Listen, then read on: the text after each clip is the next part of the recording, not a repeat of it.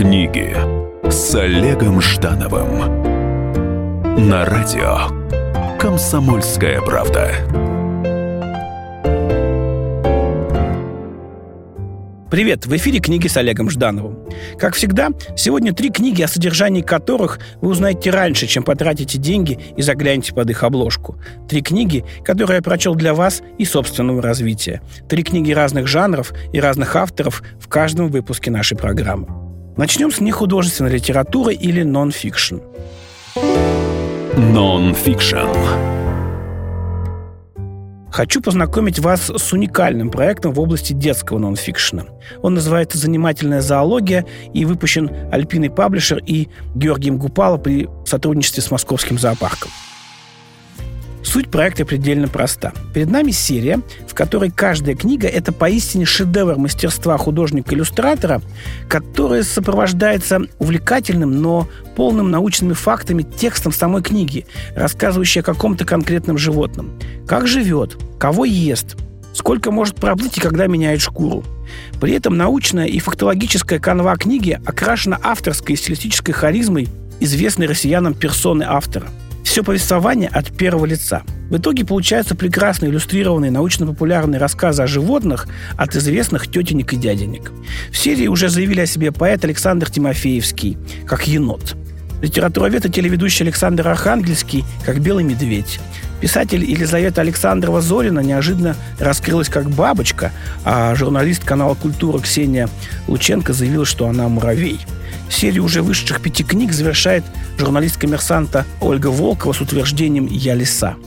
Эти книги уже есть в продаже. Для взрослых серия может представлять собой э, особенную игру, в которой нужно угадать, какая медийная персона может скрываться за тем или иным живым существом. Животное указано на первой странице обложки, а автор на последней. У читателя есть совсем немного времени на размышления. Только представьте, что выбирая себе животное для создания книжки в этой замечательной серии, взрослые и весьма известные люди опираются либо на свое подсознание, либо на искреннюю любовь к образу того или иного зверька. Даже небольшая часть плана серии выглядит фееричным. Попробуйте представить. Дмитрий Быков, тот, который писатель, Вамбат.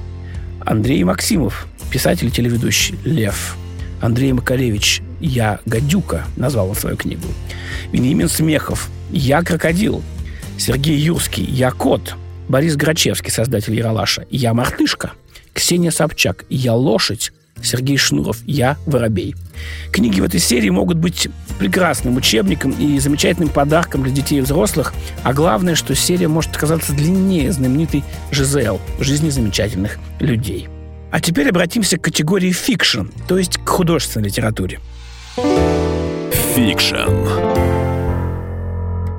Пронзительная книга ирландского писателя Джона Бойна о судьбе, казалось бы, обычного мальчика в Европе 30-40-х годов 20 века. Париж, потерянное поколение и его дети, боль воспоминаний и драмы отношений, евреи и французы, евреи и немцы, Гитлер, таинственный замок в Баварских Альпах – все это в удивительно простой книге о человеческой судьбе и о влиянии идей родителей на судьбы детей. Книга называется «Мальчик на вершине горы» и выпущена она издательством «Фантом Пресс» в 2016 году. Поначалу сюжет необычным не кажется. Родители ссорятся, отец вспоминает Великую войну, Первую мировую, и пьет. Мать не находит выхода, ребенок любит обоих – очень скоро француз по матери и немец по отцу Пьеро Фишер становится сиротой и попадает в приют под Орлеаном в самый канун Второй мировой войны. По словам настоятельницы приюта, надолго в нем хорошие дети не задерживаются, их обязательно усыновляют. Пьеро забирает не чужой взрослый человек, а его собственная тетя, сестра отца, которую он никогда не видел – она работает экономкой в усадьбе, которая расположена в Баварских Альпах. Мальчик познает мир в путешествии на трех поездах через всю Европу и попадает в прекрасный альпийский замок, где служит его тетя.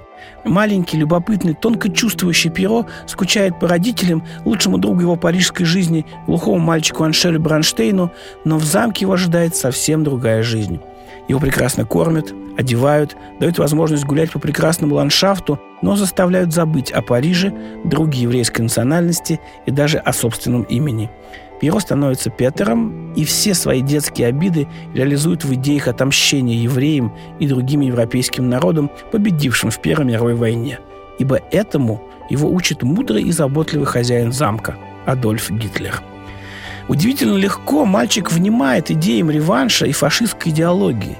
Потрясающе быстро становится человеком формата безоговорочной веры и правой руки в приветствии Зигхайль – Забыть отца и мать, лучшего друга из еврейской семьи и даже заботу тети и ее возлюбленного оказывается не так уж и сложно ради желания быть значимым, ради власти и формы Гитлер-Югенда. Очень мощная книга для всех возрастов. Книга, способная удивить. И, наконец, встречаем книга «Удивление». Она называется «Карманная книжка» от издательства «Альпина Паблишер» и вышла она в 2016 году. Полное название книги впечатляет и объясняет ее содержание при первом взгляде на обложку. Название звучит как аннотация содержимого и дает читателю знак. Перед нами действительно переиздание книги XVIII века, а не просто стилизация – Итак, карманная книжка для приезжающих на зиму в Москву старичков и старушек, невест и женихов, молодых и устарелых девушек, щеголей, вертопрахов, волокит, игроков и прочее, или иносказательные для них наставления и советы, писанные сочинителем сатирического вестника. Под обложкой действительно советы, как дворянам потратить деньги в Москве, пока за окном зима и в поместье делать совершенно нечего. Все советы ироничны по своему тону, и настолько актуальны для России и уж, конечно, для столицы первой половины 21 века, что сразу понимаешь, сколь правительской бывает сатира и как полезно критическое мышление. Послушайте и судите сами. Давайте вдвое за товары только потому, что у тех лавок, в которых он и продаются, прибиты дощечки, на коих находятся золотые французские буквы. Или еще – Таковые рвения весьма свойственно иметь воспитанным людям, ибо ныне благородное искусство состоит в том, чтобы казаться превыше своего состояния. Продолжаем. Опасайтесь брать в дом учительницу благонравную, ученую, постоянную и глубокомысленную. Таковые бывают весьма взыскательны, строги и догадливы, и излишне добродетельны.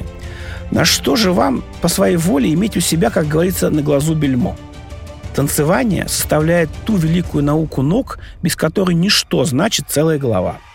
Спешите набить голову свою знаниями о модных цветах, покрое платья, о ленточках, шляпках, о пуговицах и пряжках и о всем, что не исходит в цвет из магазинов новостей и мод – Автор книги, впервые увидевший свет в 1791 году, русский писатель-сатирик, переводчик и издатель Николай Иванович Страхов, сумел в маленькой книге описать многочисленные модные варианты развлечений и мотовства, которые, как вы поймете из повествования, так и не вышли из моды.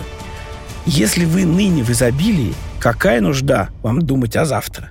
Ну вот и все на сегодня. Читайте с вдохновением. С вами был Олег Жданов.